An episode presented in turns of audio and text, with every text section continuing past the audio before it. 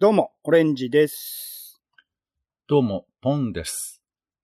世の中全部、タネにしようタネラジ、よろしくお願いします。よろしくお願いします。タネラジは、毎日の興味の種をあなたと一緒に拾うポッドキャストです。お相手は、東京の街をふらふらマイペースに散歩するお天気散歩人のポンと、映画、演劇、音楽、アート、何でも大好き、カルチャー中毒者のオレンジです。よろしくお願いします。いや、出てますね。何がです？連休ボケが。ちょっとね、この連休ボケ、連休ボケなのかな？一週間、先週空いちゃったっていうのはちょっと影響してる可能性は大なんですけど。はい。あれじゃないですか、iPhone とかスマートフォンって、なんか知らず知らずのうちに容量がいっぱいになってることってあるじゃないですか。ああ、まあそうですね。結構写真とかもね、何気なく撮ってるものでも、それが容量をね、覆い尽くすみたいなこともありますけど、そんな状態 ？iPhone 限定の問題なのかもしれないんですけど、いつの間にかシステムとかね、アプリとかそういう写真とかデータに関係なく、それを削除しても消えないなんか蓄積されたデータみたいなのがあって、それをなんか、はい、せっかくね連休も入るし、まあいろいろとね何かあっても対応できるだろうということで初期化したんですよ。うん、スマートフォンをね。iPhone を一回初期化して、一応バックアップ取ってるんで、そのデータで戻すと、容量自体は増えるっていうことはあるんですよ。そんなんがあるんだ。システム上として。で、それをやったら、ちょっと始まる直前まで、このツイキャスのアプリを消しているのを忘れていて、その話は別にいいけど、じゃあそれぐらい、一旦リセットしてたというか、スマートフォンももうさらにしようみたいな。そういう感じだったんですね。で、今見えてる画面がいつもと違うとしたらば、そのせいですって。見えてる画面っていうのは別にいいんですけど、これ、ポッドキャストなんで。はい、オレンジさん的には、それどうなの？このポッドキャストの収録をすることにちょっとゴタゴタっとする感じとかも、愛おしいみたいな感じもあるわけ？愛おしいかなどうだろうわかんないけど。いや、はい、だからさ、いつもだったら、ね、一番合理的な動きができる方がいいし、スマートフォンだってアプリがすぐ立ち上がるのが一番いいと思うじゃない。でもこの連休を経ると、連休というか自然に戻るというかさ、自分の様々なバイアスを一旦解放した状態になると、いかにその最適化みたいなものが、間違ってるかってことに気がつくじゃない。はい。なんでそんなこと気にしすぎてたんだろうとか。って思うと、このアプリ開くみたいなことも、正直開かなくてもいいか、ぐらいな気持ちにもなってたりするのかなと思って。ある種ね、使い慣れてたりとかずっとやり続けていくと最適化もそうだし、それにね、慣れてっちゃって、それ以外の選択肢みたいな見えなくなりがちなんで、そういう意味で言うとね、その外が見えるってこと大事ですよね、常にね。なんか巧妙に他人の話に今すり替えてます？じゃないですから。ということで、お便りいただいておりますよ。ありがとうございます。はい、ペンネーム、甘夏さんからいただきました。ありがとうございます。とりあえず聞いていますよということをお伝えしたくメールしました。いらっしゃった。ありがとうございます。思いがけず応援上映に入ってしまった話など、毎回楽しく放送ありがとうございます。ありがとうございます。ありがとうございます。普通おたを送らせてください。私事ですが、最近仕事を変えて田舎の中でもさらに田舎の職場で働いています。今までの職場の方々より言葉の訛りが強い方ばかりで、聞き取れないことが多々あり苦戦しています。そこで気になったのですが、お二人はお世話様ですという挨拶をしたりされたりしたことはありますか？新しい職場では営業的な仕事があるのですが、出先では必ずお世話様ですという挨拶をされます。最初はこんにちはとかおはようございますから入っていましたが、最近はこのお世話様ですを使うようにしています。調べたら本来は目上の人が下のものを、ねぎらう。ねぎらう言葉であるものの、方言として使われる地域もあるそうです。思い返せば、スーパーのレジで、お世話様です。お世話様と言って、立ち去るお年寄りをたまに見かけます。やはり方言なんでしょうか？竹ガム、TBS ラジオで玉結びの企画、月曜日ですね。にでも送りたかったなと思っています。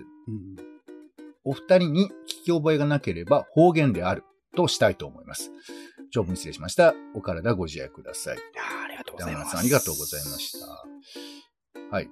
ちなみに竹ガムはですね、はいはい、今コネクトという新番組がラジオ始まったんですけども、はい、TBS ラジオ、この中で、はいパンさんのカンさんが出てらっしゃるんですけど、はいはい、月曜日。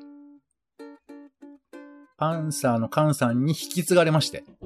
あら、パンサーカンガム買ってきて。はい、今、カン、コーヒー買ってきてに変わっております。ちょっと重みが増したのかな、うん、ガムより、もともとね、竹ガムも名前変わってますから、別にそんな気にしなくていいんですよ。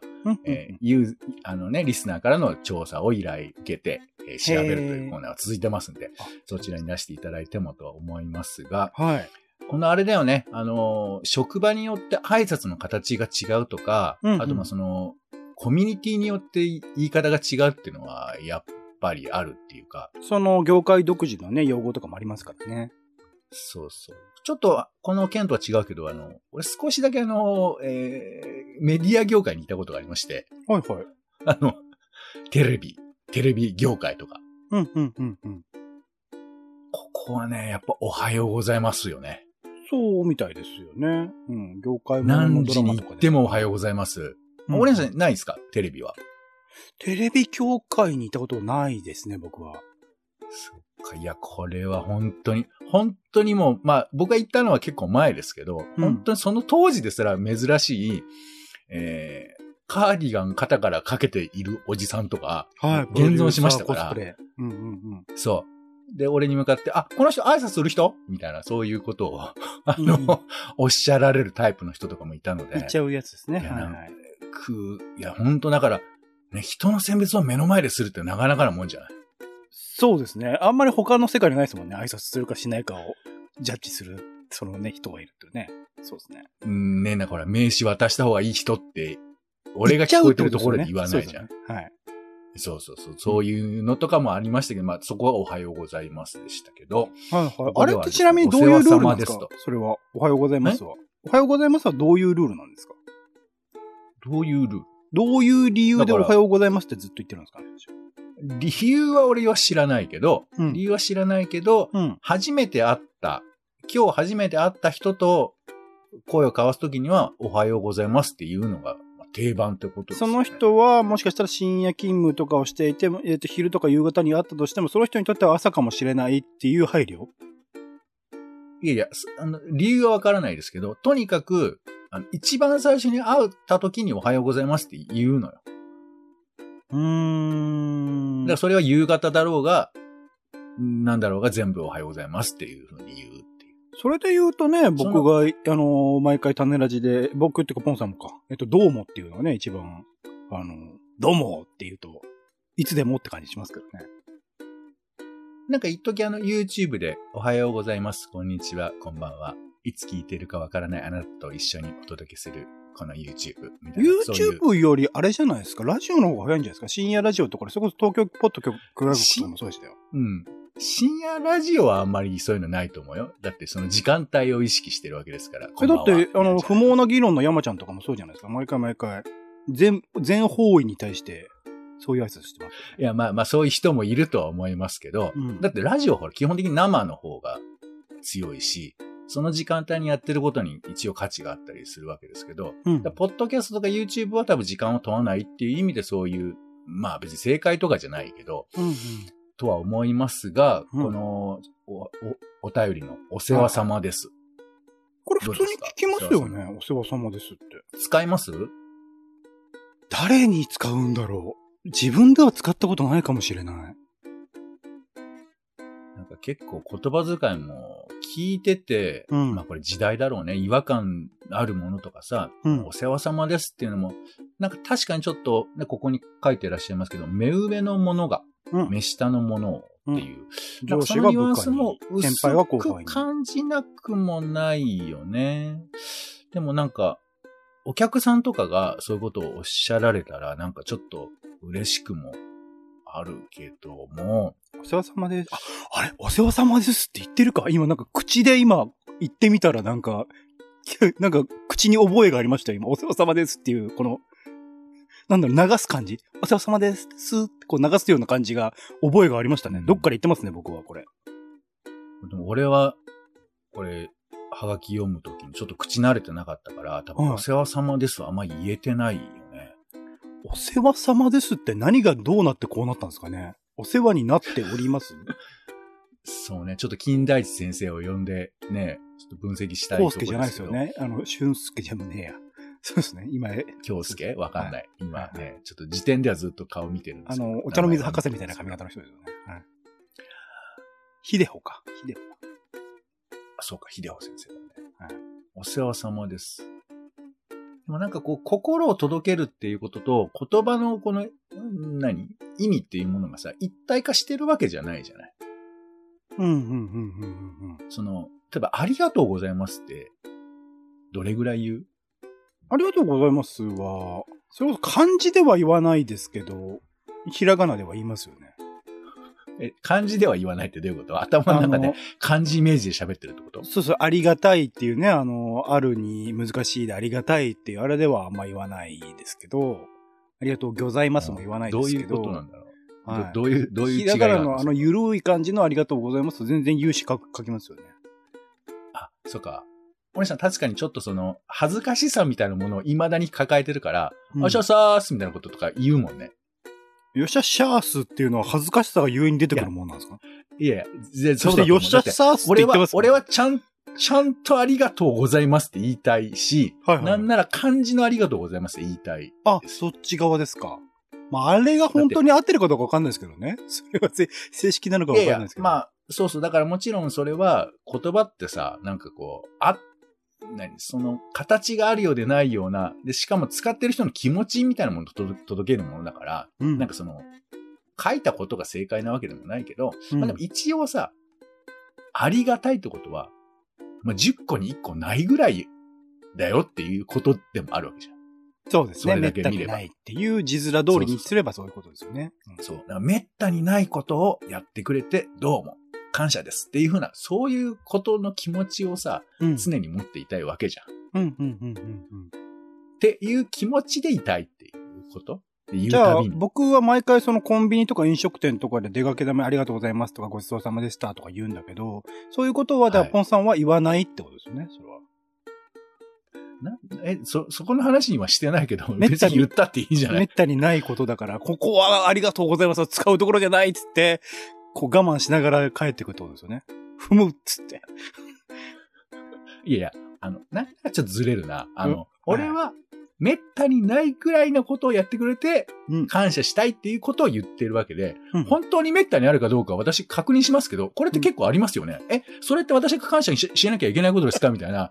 なんならその逆切れも甚だしいっていう。コンビニで都度ね。都度毎回。自家発電で怒り出す人じゃない、それはもう。はてなマークでしょうね、向こうはね。クレーマーとなるでしょうね、もうね、相手としてはね。何にも怒ってないのに、なんなら感謝すべきことが怒ってんのに俺が怒るってこと？お疲れなんだなって思うでしょうね、向こうはね。お疲れでしょうね。そういうことは、本当に、まあ、あえてこうやってこう、盛り上げてくださるオレンジさんに、ありがとうと言いたいとこですけど。めったになかったですか？これはめったになかったですか？よかったです。よくあんのよ、これが。うん、何にも起こってないのに、無理やり逆立てるってよくある。ありがた迷惑ってこともありますからね。そういうことですよね。ああ。まあ、でも、ね、このお世話様ですもん。だから、多分、耳慣れてないと違和感にはなると思うけど、でもだんだんとこれが馴染んできたりもするし、うん、あと感謝の言葉とかさ、言うのも結構いろいろ幅があると思うんですよ。だけど慣れちゃうと、なんか、俺、実のところめちゃくちゃありがとうって言う人なんですけど。はい、僕もそうですね。言っちゃう方ですね。なんか、ありがとうとごめんなさいとどっち使う？ごめんなさいってもう、すいませんでした。申し訳ありませんとか、すみませんは使うけど、ごめんなさいって。申し訳ありませんってすごくちょっと重たい感じするよね。そうっすね。うん、なかなか使えない。毎回ね、使ってたらやべえやつですよね、もうね。やべえやつってか、なんか軽くなっちゃうっていうか。申し訳ございませんっっていうのを連発する人って。あ、また申し訳ありませんと申し訳ございませんも違うんだよな。うんうんうん。いや、違うと思うんですけど、いや、うん、なんか謝った方がいいのか、俺なんか結構感謝の方を押し出すタイプでいきたいなって思ってんだよね。ああ、わかりますわかります。そうですね。なるべく変換できるものであればっていうのありますよね。でもこれやりすぎると、お前今俺感謝じゃなくて怒ってんだからなみたいな、なんかそういうズレを向こうに思わせるのもちょっとあるじゃん。なんかそうですね、向こうの受け取り方とかを考えた上でどういう風に出していった方がいいかみたいなことは考えちゃいますね、確かにね。そうなんだね。まあまあ。ということでございます、ね。いや、だからお世話様ですよ。ポンさんも普通に聞きます。僕は普通に聞くし、実は自分でも言ってたことに気づいたんですけど、うん、ポンさんも普通に聞くは聞くんですよね。まあね、例えば何、その、宅配業者の方とかが来た時とかに、うん、お母さんとかが言ってたかなみたいな、そういう感じよね。自分は今は宅配業者に対しては言わないで、うっすぐらいお疲れっすぐらい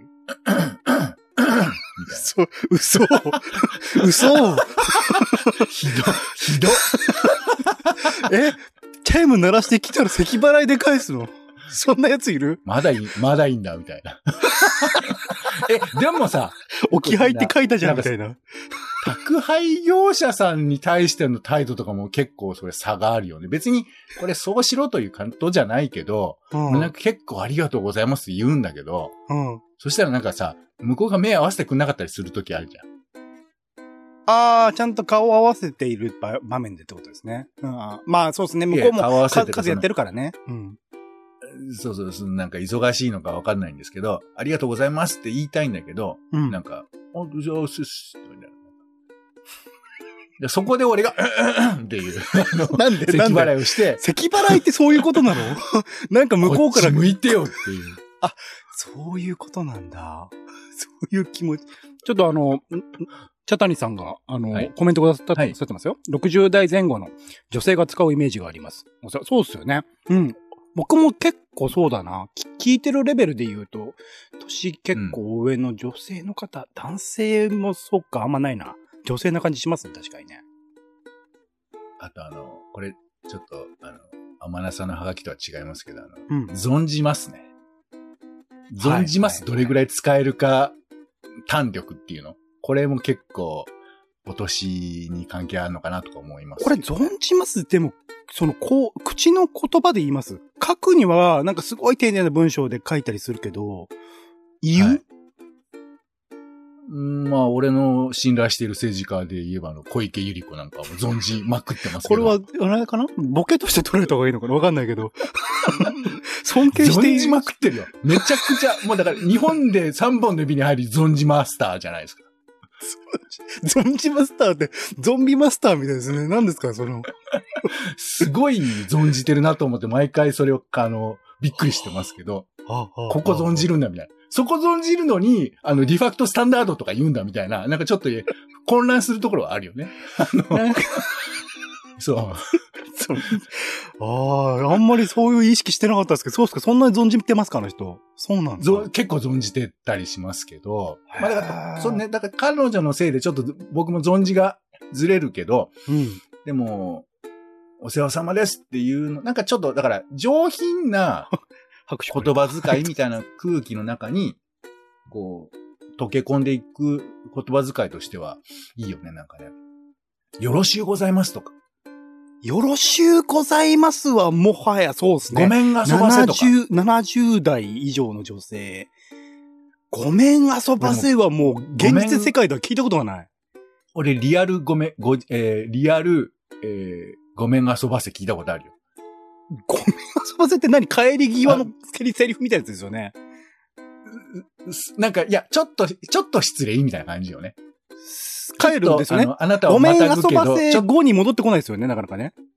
いや、それ違うよ。ちょっとあなたの、背中をまたぐけどごめん遊ばせとか。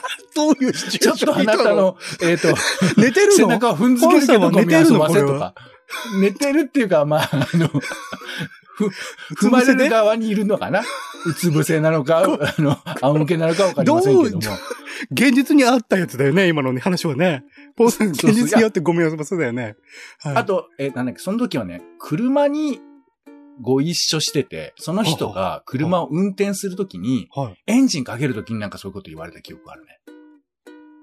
はぁ。車走り出すから、うーんってなるじゃない。その時に、ああまあ、ほんとそのままのごめんはそこじゃないって、まあ、ちょっと、まあ、なんか、もう、ちょっと、ぐじゃっとするけど、ごめんね、みたいな、そういうことなんかな。だから、こっちの、私のやることに、みたいなことだったのかもしれませんけど、でもその、遊ばせっていうのはさ、これはまあ、言語学的にはいろいろあるんでしょうけど、遊ぶの、ね、そういうふうな、なんか豊かな感じあるよね。確かにごめん遊ばせはそうですね。結構上流階層というかお金持ちのイメージはあるかもしれないですね。言葉としては。きっとお金持ちじゃないんだと思うんだよね。おそらく。だから、俺最近さ、小津安二郎先生が、うん、深川に住んでたんです。はいはいはい。そうですね。で、なんかそこの、どこに住んでて、なんかこの橋で実は映画撮ったとかなんかそういうのやってたんだけど、小津さんの映画見たいなと思って久々に。はいはい、いいですね。うん。そうするとさ、もう、原さんいるじゃん。節子さん。原節子の、はい、喋り方とかさ、もうまさかって思うぐらいびっくりするぐらい丁寧じゃん。お前がやりたいんだったらやればいい。そんなこと言ってるかわかんないけど。当時、実際にあの人たち、ああいう人たちがそういう喋り方してたかどうかわかんないですけどね。そうなんですかね。で、そこがなんか結構悩ましいよね。なんか本当かどうかの確認が取れないんだけど、うん、でも多分、そう喋ってらしたんだと思うんだよね。お父様だってそんなことおっしゃったって、私には無理でございますわ。そういうことを言ってたと思う。だから、なんかあの時の、まあそういう映画とか見たら、うん、その言葉遣いほんといっぱい出てくると思うし、うん、このお世話様ですっていう言葉も、なんかこのさらっと使うには、今はちょっと重たげじゃん。日常ではなかなか使えないじゃん。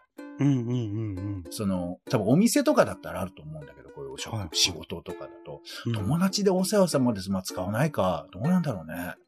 お世話様です。使う言葉じゃそもそもないよね。お世話様、あ、そっか、でも今、お世話様にですはつかない場合もあるかなと思ったんですけど、ありますね。お世話様も言うし、お世話様ですも言いますね。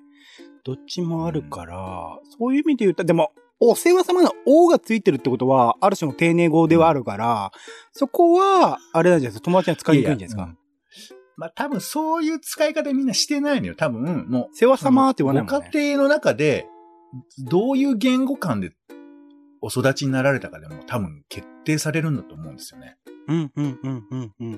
だからそういうご家族で、生活をされて、まあちょっとこれは偏見かもしれませんけども、学校とかそういうところでどういうお言葉をお使いになられたかみたいなことがさ、影響するじゃないですか。だってそれはなかなかこう取り離せない、体から身に離せないし、お姉さん感覚わからんかもしれんけど、まあ、江戸弁ってのはあるかもしれませんが。やっぱ、僕は、ちょっと厳密には違うんですけど、なんかまあ子供の頃に住んでた時の、やっぱ言葉遣いって覚えてるわけですよ。言葉遣い、方言とか含めてね。そう。だから、地元の人と喋ると、それが思い出されちゃうんだよね。ああ、よく言いますよね。関西出身の人は関西弁を聞くと関西弁になっちゃうっていうね。いつも標準語。そう。はい。標準語じゃないから、東京弁か。そういうのが、引っ張られるやつって、オレンジさん、ありませんか？東京生まれ、東京育ちってないのかな？僕でも昔、渡辺徹の言葉を聞いてると、関西弁、衛星関西弁になってたことありましたよ。